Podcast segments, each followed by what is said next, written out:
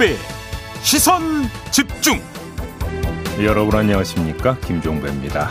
이 대장동 개발 의혹으로 공세를 펼치던 국민의힘이 곽상도 의원 아들이 화천대유로부터 50억을 받은 사실이 공개된 후에 수세에 몰리고 있습니다. 특히 당 차원에서 추석 전에 이 사실을 알았음에도 불구하고 별다른 조치를 취하지 않았다라는 게 알려져서 논란이 더 커지고 있는데요. 2부에서 국민의힘 김재원 최고위원에게 지도부 입장 들어보겠습니다. 3부에서는 이재명 캠프 수석 대변인을 맡고 있는 박찬대 민주당 의원 연결해서 국민의힘이 제기하는 이재명 책임론 그리고 특검 도입 주장에 대한 입장 들어보겠습니다. 9월 28일 화요일 김종배의 시선 집중 광고 듣고 시작합니다.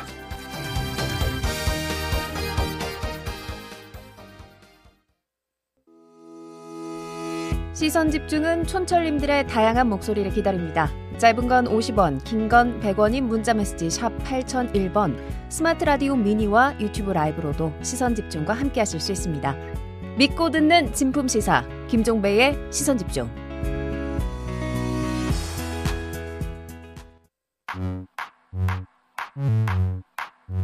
뉴욕에 뉴욕타임즈가 있다면 시선 집중에는 JB타임즈가 있다 촌철살인 뉴스 총정리 JB타임즈 네, 더 막내 작가와 함께 시선 집중의 문을 열겠습니다. 어서 오세요.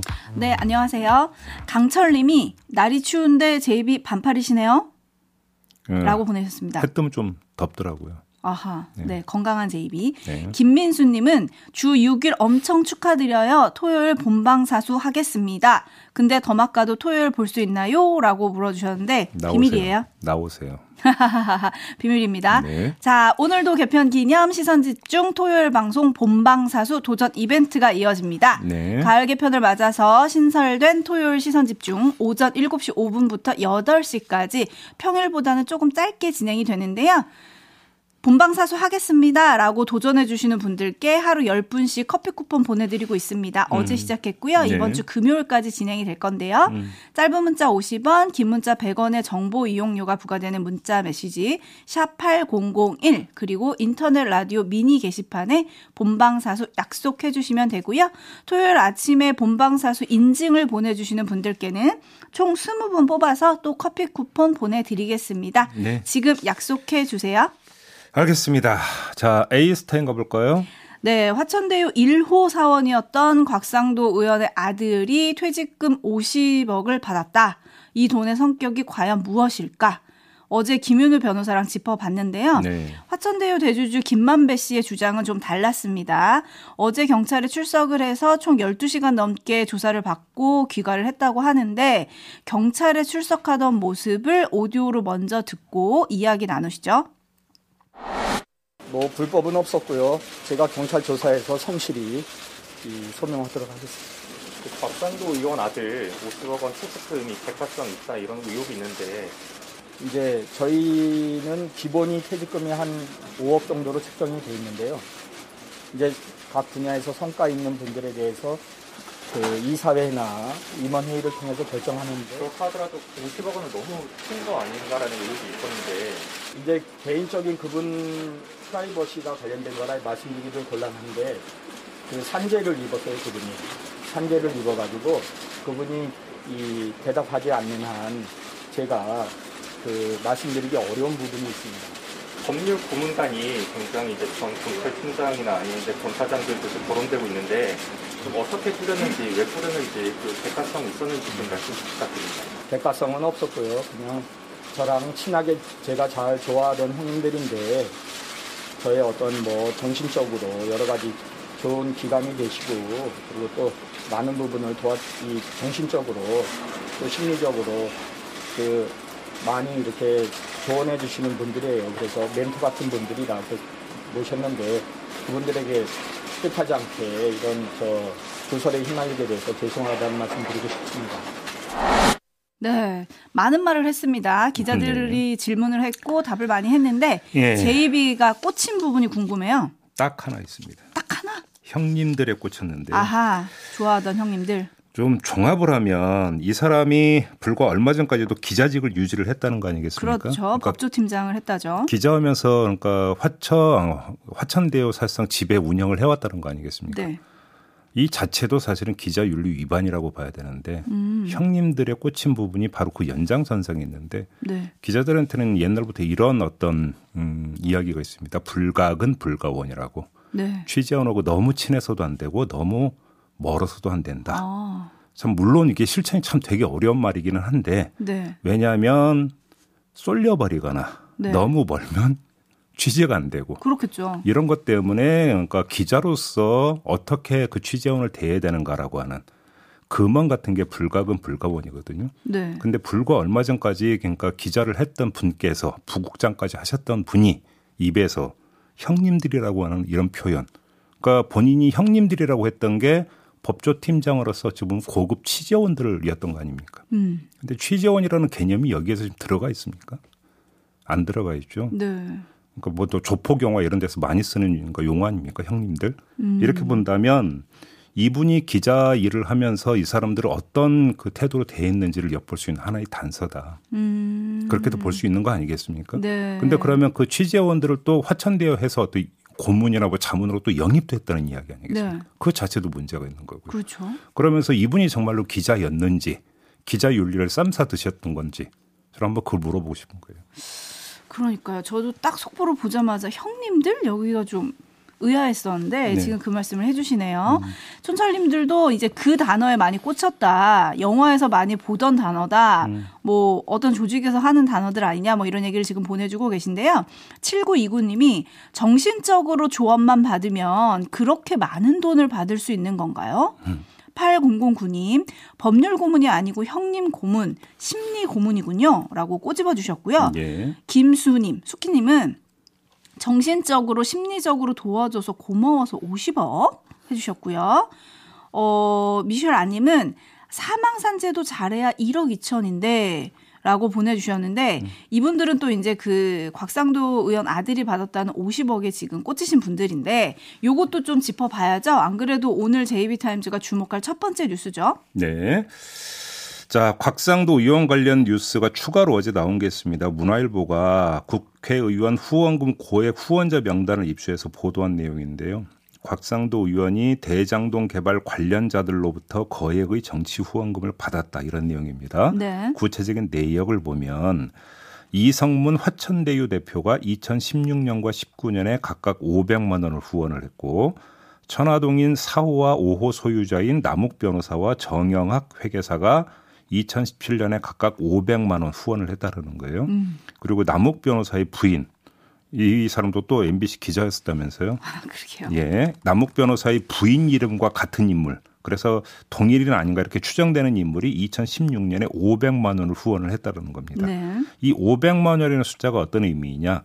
개인이 국회의원에게 1년에 후원할 수 있는 최대 금액입니다. 최대 금액을 쐈다 이건데 그렇습니다. 여기서 주목해야 할 포인트가 나오죠. 문화일보는 이들이 후원한 사정이 어, 시점이죠. 이 시점이 곽상도 의원 아들이 화천대유에 입사한 2015년 6월 이후라는 점을 강조를 했더라고요. 네. 근데 그것만으로 좀 설명이 안 되는 부분이 있는 것 같습니다. 뭐 예를 들어서 뭐 이성문 화천대유 대표나 이런 사람은 그렇다고 칠 수 있죠. 음. 예를 들어서 그러니까 그 내 회사 직원의 아버지니까 뭐 후원해 준다. 사실 그것도 좀 납득하기 힘든 거 부분이 있긴 한데 네. 뭐 100번 양보해서 그렇게 해석을 한다 하더라도 그럼 남욱 변호사나 정영학 회계사는 왜 500만 원을 후원을 했을까? 그러니까 우리는 지금까지 화천대의 관련자 음. 이런 식으로 그냥 그 생각을 하면은 뭐 그럴 수도 있겠네라고 얼핏 넘어갈 수가 있는 거죠. 하지만 조금 전에 제가 이제 이성문 대표 경우를 얘기를 했잖아요. 네. 그러니까 그 자기가 지휘하고 있는 회사 직원의 아버지다. 예를 들어서 이제 아들을 매개로 한 거라고 한다면 후원이 남욱 변호사나 정영학 회계사는 그냥 두는 질건 갖고 모른 척 해도 되는 거거든요. 음. 엄밀하게 따지고 놓고 보면 네. 그렇지 않습니까? 네. 그런데도 최대 금액을 맞춰가지고 후원을 해줬다. 음. 그렇다면 아들이 직원이라고 하는 게 이유가 아니라는 겁니다. 음, 놓고 본다면. 그러면 곽성도 의원에게 한도를 꽉 채워 후원을 한 이유는 다른 데서 찾아봐야 되는 건데 그러면 화천대유 대표나 남욱 변호사나 정영학 회계사하고 관련돼 있는 공통 부분은 하나밖에 없어요. 대장동 개발이라고 하는 거. 음. 이거 말고는 다른 공통점을 찾을 수가 없는 거죠. 네. 그러면 그러니까 잠정적으로 뭐가 되냐면 곽상도 의원과 대장동 개발과는 무슨 상관관계가 있는 거냐. 음흠. 이게 결국은 합리적인 의심인 거고 궁금증인 거잖아요. 네. 이 점을 봐야 되는 거겠죠. 그게 뭘까요? 그걸 알면 모든 게 종식이 됐겠죠. 네, 계속 논란이 되고 있는 이유가 아직은 안 밝혀졌기 때문에 그러니까요. 아니겠습니까? 그게 뭔지 정말 궁금한데 음. 화천대유가 곽상도 의원뿐만 아니라 국민의힘의 전신인 한나라당 의원에게도 고액 후원을 여러 차례 했다 이런 예. 보도가 또 나왔습니다. 예. 그런데 이 여기는 시기가 조금 더 앞으로 가요. 음. 2008년과 2009년이거든요. 네. 역시 이 시기를 좀 눈여겨 봐야 하지 않을까요? 그러니까 그러니까 이재명 그 후보가 성남시장이 돼서 민관 복합 개발로 결정하는 게 2010년 말이라고 하는 거 아니겠습니까? 네. 그 시점을 거슬러 올라가면 2008년과 2009년이라고 하는 시기는 민간 개발에 대한 어떤 그 계속적인 시도가 있었던 때 음. 이렇게 봐야 되는 것이고 결국 이 연장선상에서 이 뉴스를 읽어야 되는 거 아닌가 이렇게 봅니다. 네. 그래서 뭐 그때 누가 받았냐 그랬더니 이제 그때 당시에 2008년에 국 국회 국토위 소속이던 한나라 정의수 의원에게 네. 후원금 300만 원과 200만 원을 두 차례에 걸쳐서 건넸고 또 이듬해 5월에도 또다시 법정 최고액인 500만 원을 냈다. 근데 정의수 의원이 공교롭게도 국감장에서 이 문제를 계속 거론하고 민간 개발해야 된다는 쪽으로 얘기를 하고 뭐 이랬다 이런 보도가 지금 이어지고 있거든요. 뭐 그림이 딱 나오는 거잖아요. 네, 네, 네. 요것도 좀 살펴봐야 될 것 같고요. 네. 지금 곽상도 의원한테 그러면 돈을 준 이유가 뭘까? 저희가 지금 계속 추측을 하고 있었더니 네. 사고공 하나님이 성남이 아니라 혹시 정부나 청와대가 움직여야 했을까요? 라고 보내주셨는데 뭐 요거는 지금 철저한 수사로 밝혀져야 될 것 같습니다. 네. 그리고 송영민님은 억억 하니까 억에 대한 개념이 무너집니다. 서민에게는 1억이라도 만지기 힘든데 그러게 말입니다. 전 사실 잘 모르겠어요. 어. 그리고 이나미 님이 이재명 측근 이화영 전 보좌관 출신도 뉴스에 나오던데 설명 좀 해주세요라고 했는데 요거는 3부에서 저희가 이재명 캠프 수석 대변인이죠. 네. 박찬대 의원한테 좀 물어보도록 음. 하겠습니다. 네네. 네. 그런데 정작 곽상도 의원은 이런 궁금증에는 답을 안 하고 어제 본인을 고발한 이재명 후보를 향해서 무고죄로 맞불 고소를 예고를 했던데 이건 좀 어떻게 보세요? 그러니까 본인을 그러니까 그 무고를 했다고 고소를 했다면 지금 제기되고 있는 의혹은 사실이 아니라는 주장이잖아요. 네. 그러면 사실이 아니라고 하는 부분들에 대해서는 맞받아치면 되는 거잖아요.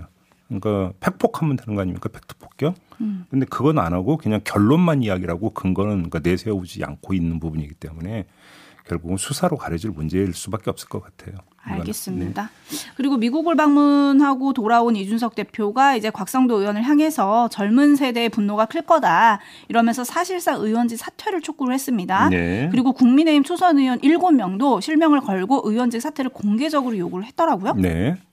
자, 의원직 사퇴는 본인이 결심을 해야 되는 거죠. 의원직 제명이 아니라 사퇴이기 때문에. 그러니까 그거는 곽상도 의원의 마음에 있는 건데 조금 전에 무고죄로 고소했다면서요. 네. 나는 할 문, 거라고. 나는 그러니까 문제 없다라는 거잖아요. 그 이야기는. 근데 그런 상태에서 의원직 사퇴라면 이게 앞뒤가 맞는 거겠습니까? 음. 그죠? 한번 지켜봅시다. 네. 알겠습니다. 제이비타임즈 다음 주목할 뉴스로 넘어갈 텐데요. 첫 번째 뉴스랑 또 연결이 되는 뉴스입니다. 네. 오디오로 먼저 만나보시죠. 최근 우리 당 의원의 자녀가 거듭 사회면을 장식하며 집행유예 기간에 또 일탈을 해서 청와대 국민청원까지 오른 경우는 매우 황당할 지경입니다.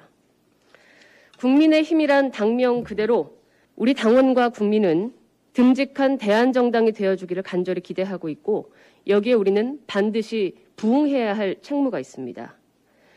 논란에 오른 의원들은 본인이 아닌 가족의 일이라고 회피하는 마음이 아니라 이제껏 국민께 끼친 실망감을 갚기 위해서 진정한 자숙 자세 그리고 자중하는 자세가 필요할 것입니다. 공적 책무를 이미 알고 있는 개인의 문제를 당과 당원이 대신해서 덮어줄 수는 없습니다. 당이 일탈의 소도는 아닙니다. 국민의 상식선에 맞춰 단호한 결단을 앞으로도 해 나갈 것임을 약속드립니다. 네. 어제 어, 래퍼 노엘 씨, 분명한 장용준 씨죠. 네. 국민의힘 소속 장재원 의원의 아들인데 관련 뉴스가 두 가지가 나왔습니다. 하나가 바로 이 목소리의 주인공 배현진 국민의힘 최고위원이 이렇게 주장을 한 게 하나의 뉴스였고요. 네. 또한 가지가 있습니다. 그게 뭐냐면 음, 최관호 서울 경찰청장이 어제 기자간담회를 했는데 이 자리에서 관련 이야기를 했습니다. 음. 통상적 절차와 방법 그리고 판단에 따라 처리하게 될 것이다. 네. 기본적 증거인 차량 블랙박스와 CCTV 영상을 확보한 상태로 현재 피의자 조사만 남았다. 이렇게 음. 이야기를 했는데요. 자, 한번 이 문제를 오늘 좀 한번 짚어봅시다. 음, 먼저 이제 그 경찰의 수사 움직임부터 한번 좀 짚어보죠. 네. 최건호 청장은 통상적 절차와 방법을 강조를 하지 않았습니까? 그렇죠. 근데 지금 진행되고 있는 수사가 정말 그럴까요? 자, 사건이 발생한 게 18일입니다. 자, 4일 뒤에 피해자와 동승자는 조사를 했다고 합니다. 네. 근데 장용준 씨는 술에 취했다는 이유로 바로 그날 석방한 뒤에 아직 조사를 하지 않고 있습니다. 열흘이 지났어요. 그렇죠. 이게 통상적 절차와 방법일까요? 자, 그 이전에 음, 그러니까 그 어, 또 일이 있어서 집행유예 판결이 나오지 않았습니까? 네. 집행유예 기간에 동일한 범죄가 나타난 거잖아요. 음. 근데 그런 사람에게 지금 열흘이 넘도록 피의자 조사를 하지 않고 있는 게 통상적 절차와 방법일까요? 그러니까요. 저는 이거에 대해서 경찰 답변을 듣고 싶은 게 있고요. 네. 두 번째, 배현진 최고위원 사실 100번 맞는 말이긴 한데 이렇게 한번 반문을 던져보고 싶은 게 있어요. 그래서 뭘 어쩌라는 건지가 없어요. 오호. 구체성이 없다라는 거죠. 네. 자, 어, 장용준 씨의 경우 어, 말고 이 곽상도 의원 아들 건도 언급을 했어요. 이 오디오에 나오질 않지만. 네. 근데 곽상도 의원은 탈당을 하지 않았습니까? 했죠. 자, 근데 그러면 장재원 의원은 어떻게 했느냐? 일단 어떤 처벌, 아들이 어떤 처벌도 달게 받아야 한다 이렇게 말을 했어요. 네. 그리고 나서 윤석열 캠프 지금 총괄직을 맡고 있지 않습니까? 총괄 성활실장인가 이걸 맡고 있는데 네. 사퇴 의사를 표명을 했어요. 음. 윤석열 후보가 이제 반려를 하지 않았습니까? 네. 뉴스는 여기까지인데 자, 그러면 배현진 최고위원은 자숙과 자중을 요구를 했는데 음. 그러면 자숙과 자중의 방법이 뭘까요? 뭘까요? 자, 곽상도 의원처럼 탈당을 하라는 건지 아니면 다른 방법을 이야기하는 건지 쉽게 얘기해서 조용히 있으라는 건지 음. 뭔지를 잘 모르겠어요. 음. 그잖아요. 단호히 대처하겠다고 또 이 말미 이야기를 하지 않습니까? 네. 그러면 여기서 단호히 대처의 주체는 장재원 의원이 아니라 당이잖아요. 당이 되겠죠. 그러면 당이 나서서 무슨 조치를 취해야 된다는 이야기인 거지. 음. 근데 또 자숙과 자중을 요구하는 건 장재원 의원 보고 알아서 하라는 이야기고. 네. 뭘 하자라는 거죠? 전 그걸 잘 모르겠어요. 그러게요. 일단 경찰은 뭐 간단한 것 같아요. 뜸들이거나 자고 우면 하지 말고 그냥 법대로 절차대로 처리를 하면 될 것 같고요. 그죠? 네. 국민의힘이 아빠의 힘이 되지 않게 의원 아빠들의 이제 결단이 좀 중요할 것 같은데 음.